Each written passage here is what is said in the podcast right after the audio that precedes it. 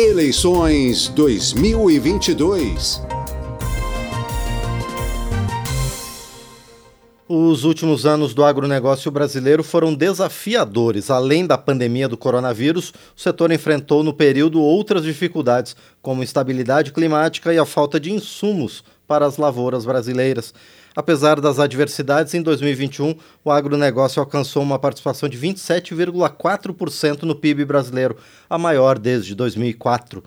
E os desafios para os próximos anos? O setor vai conseguir manter esse ritmo de crescimento? Quem conversa agora conosco sobre perspectivas e desafios para a agricultura é o engenheiro agrônomo e professor da Universidade de São Paulo, Sérgio Paganini Martins. Professor, bom dia, obrigado por estar aqui no painel eletrônico. Bom dia, Márcio. Bom dia a todas as pessoas que nos ouvem e nos veem. Professor, é um prazer receber o senhor aqui no painel eletrônico. Professor, é, qual é efetivamente a importância do, da agricultura para a construção do PIB nacional? É, nós estamos num momento em que a, a, agropecuária, né, entendida não somente aquela produção feita da porteira para dentro, mas considerando também a produção de insumos, toda a transformação que é feita pela, pelas agroindústrias e os agroserviços também, todo esse, todo esse conjunto de atividades relacionadas ao agro, ele está no pico da sua, da sua importância econômica no país. Né? Nós estamos num momento é, muito importante aí em que, em que essa, o valor econômico dessa produção atingiu seu ponto máximo. É claro que é, a expectativa não é tudo que chega no, no, máximo, né? Não vai se manter eternamente nessa condição, né? Então é até de se esperar que alguma alguma redução possa vir, etc. Mas é, de, de uma forma geral, assim, para para sintetizar, a gente pode dizer que todo o agro e as coisas ligadas ao agro são extremamente relevantes hoje para a nossa economia. E o que levou o Brasil a assumir essa posição, professor? É, eu acho que o Brasil teve uma capacidade muito importante de, de melhorar suas técnicas, de, de conseguir avançar na produção, né? A, a questão fundamental aí da, da produção no nosso bioma cerrado foi de fundamental importância e essa eficiência que foi alcançada na produção de grãos e de, e de commodities realmente é muito importante para configurar esse, esse alcance dessa, desse patamar. Sim.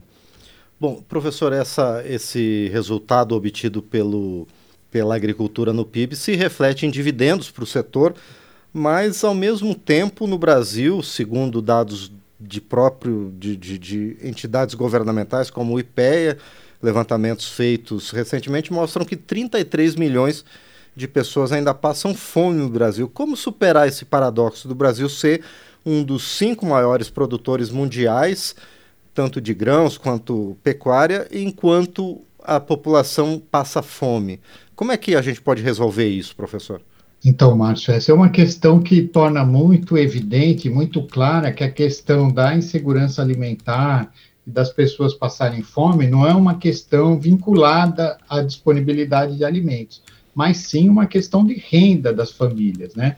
Hoje o que acontece é que as famílias não têm renda é, capaz de, de dar segurança alimentar para alimentar para proporcionar a alimentação que seria desejável por todas as famílias.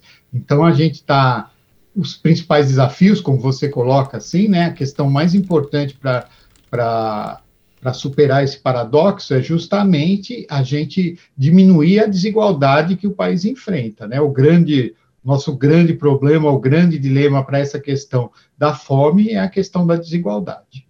E, e, professor, nesses dois campos, no apoio à agricultura, que ela se mantenha no patamar, e também para que a gente possa diminuir a desigualdade, para que todos tenham acesso a essa pujança na, na, produção. As políticas públicas hoje em vigor no Brasil, elas têm sido efetivas para isso?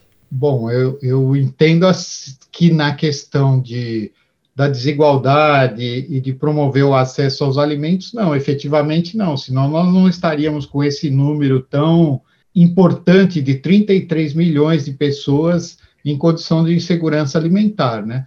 Então, o Brasil, que já foi referência em muitas e diversas políticas públicas voltadas para proporcionar o acesso aos alimentos, Hoje essas políticas públicas elas não têm mais o espaço que já ocuparam é, no nosso no nosso cenário, no nosso portfólio de, de ações que, o, que eram incentivadas, e, portanto, é isso que está levando a esse aumento é, muito indesejado e muito grande da, da fome no país.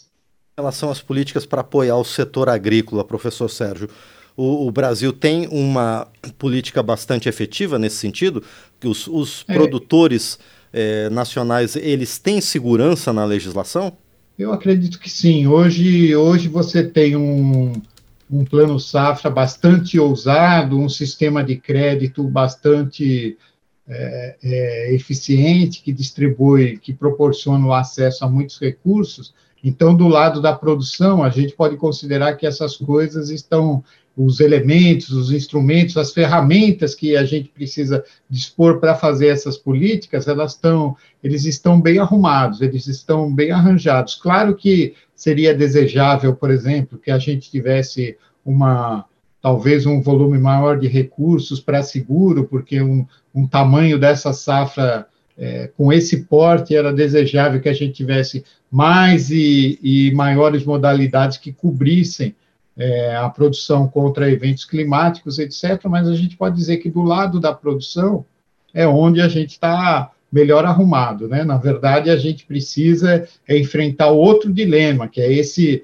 as políticas que sejam capazes de enfrentar e de superar em boa medida a questão da desigualdade. A atuação do Congresso Nacional, professor, como é a relação do Congresso Nacional com o setor produtivo agronacional? tanto nos grandes produtores voltados para exportação de commodities, quanto na agricultura familiar, na pequena agricultura, que é quem efetivamente abastece o mercado interno? É, talvez a gente possa fazer um diagnóstico desse é uma coisa, uma questão meio complexa, né? Mas a gente pode avaliar assim na seguinte medida. Hoje o nosso Congresso ele tem uma atuação muito efetiva e importante em termos de apoiar o desenvolvimento do agronegócio. Isso tem acontecido, são várias medidas, várias ações que têm impulsionado e, e proporcionado esses, esses elementos, essa segurança a qual você se refere, enfim, todo esse conjunto de condições para o agro poder evoluir. Em termos da agricultura familiar, talvez a gente tenha um caminho importante aí para melhorar, para desenvolver, porque como você mencionou, né, esta agricultura familiar normalmente ela está ligada a, ao abastecimento dos mercados locais, a um suprimento dos alimentos que são importantes para uma alimentação saudável, a questões, a, algumas questões ligadas às tradições e aos hábitos de consumo local. Então essa esse conjunto de elementos que formam e asseguram que você possa ter mais segurança alimentar e diminuir a questão da fome, esse conjunto de alimentos que são, são muito dinâmicos, né? É importante ressaltar isso, eles mudam longo, muito ao longo do tempo, esse conjunto talvez seja o grande, uh, o grande foco, a grande atenção que a gente tenha que depositar e que o Congresso possa é, é, ter uns olhos, os olhos voltados para avançar né, em termos dessas questões. Aí. Professor Sérgio, esse então é um desafio. Quais são os outros desafios que a nova legislatura aqui do parlamento e também o novo governo vão enfrentar nessa área? É, eu acho que a gente também tem um desafio importante no terreno da, no campo da sustentabilidade, né? O Brasil avançou com importantes tecnologias de produção e sempre que essas tecnologias vieram e baratearam os custos de produção, como plantio direto, algumas práticas de agricultura de baixo carbono, sempre que isso aconteceu, isso auxiliou, a gente conseguiu avançar bastante, né? Então é de se esperar que agora no, nós temos uma, o Brasil é um país muito grande, uma agricultura muito rica em contrastes, né? Então nós precisamos avançar no caminho de mais sustentabilidade, a gente é, ter condições de, de de proporcionar uma produção com melhores condições de sustentação e também em que a gente, nesse cenário de desigualdades que também se reflete no setor produtivo, que a gente dê, ofereça melhores condições para a inclusão produtiva dos pequenos agricultores, da agricultura familiar como um todo, né? Por isso, aquelas políticas tradicionais de apoio, como a assistência técnica, principalmente, levar conhecimento e difundir tecnologias para o campo, isso é de fundamental importância. E aí nós precisamos avançar um pouco mais, né? Perfeito. Muito bem, nós conversamos então com o professor Sérgio Paganini Martins, da Universidade de São Paulo, ele que é engenheiro agrônomo, e contou para a gente, explicou para a gente um pouco aqui no painel eletrônico sobre os desafios da agricultura nacional para o próximo período. Professor Sérgio, mais uma vez quero agradecer por sua presença aqui no painel eletrônico para conversar com a gente sobre o tema. Muito obrigado. Eu é que agradeço a oportunidade e a atenção de todos vocês e das, das pessoas que nos acompanharam. Obrigado, bom dia. Mais uma vez, muito obrigado então ao professor da Universidade de São Paulo, Sérgio Paganini Martins.